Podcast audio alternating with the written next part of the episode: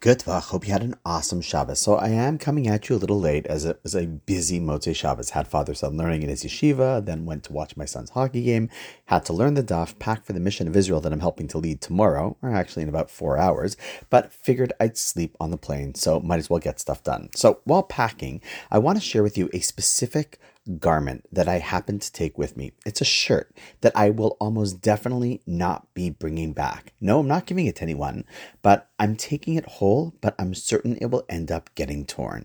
Where? At the Kotel. Now, no, I don't plan on getting into a fight there with anyone or having it get snagged on a nail, but I'm actually going to tear it myself. Now, why is that? Well, you're probably familiar with the idea that when someone loses someone close, we do what is called kriya over the loss. And it is understandable. It's a sign of grief, of mourning, of being distraught and sad. Well, there's also a halacha, Jewish law of kriya, of tearing one's shirt as well upon seeing the kotel, or more accurately, the Temple Mount where the Beit HaMikdash, where the temple once stood, and realize that all we have left is this one western wall of the courtyard walls that used to surround the temple. But the rest of it, including the temple itself, is fully destroyed. And this is where the law that upon seeing that destruction for the first time in a period of time, we're told to actually tear Kriya, tear our shirts. And while at first one who's not familiar with this might say it sounds a little strange, the truth is, on this trip to Israel, I feel that it makes more sense than ever.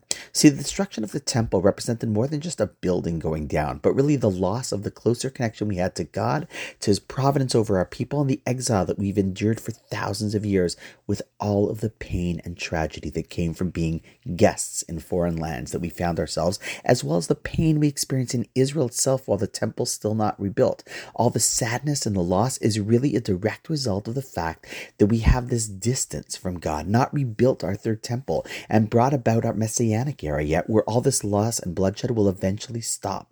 And so, just like we express our pain of mourning a personal loss by tearing our shirt, so too we express our pain of mourning the collective loss of our people. And like I said, listen, the past 142 days for the Jewish people is one that we can all see and feel the pain that we're experiencing as a result of this reality. So in my bag, I've packed a shirt that will help me give physical expression to the emotional pain from the loss of our people that we all feel. And as I do that, I'll offer a prayer that should come to an end, that their temple should be rebuilt as promised, and lo yisagoy al goy cherev velo yamadu od milchama, that no nation should ever lift us up a sword against, and we should never know of any more war. And on that note, wishing you an awesome night, and I look forward to seeing you, well, today, but tomorrow.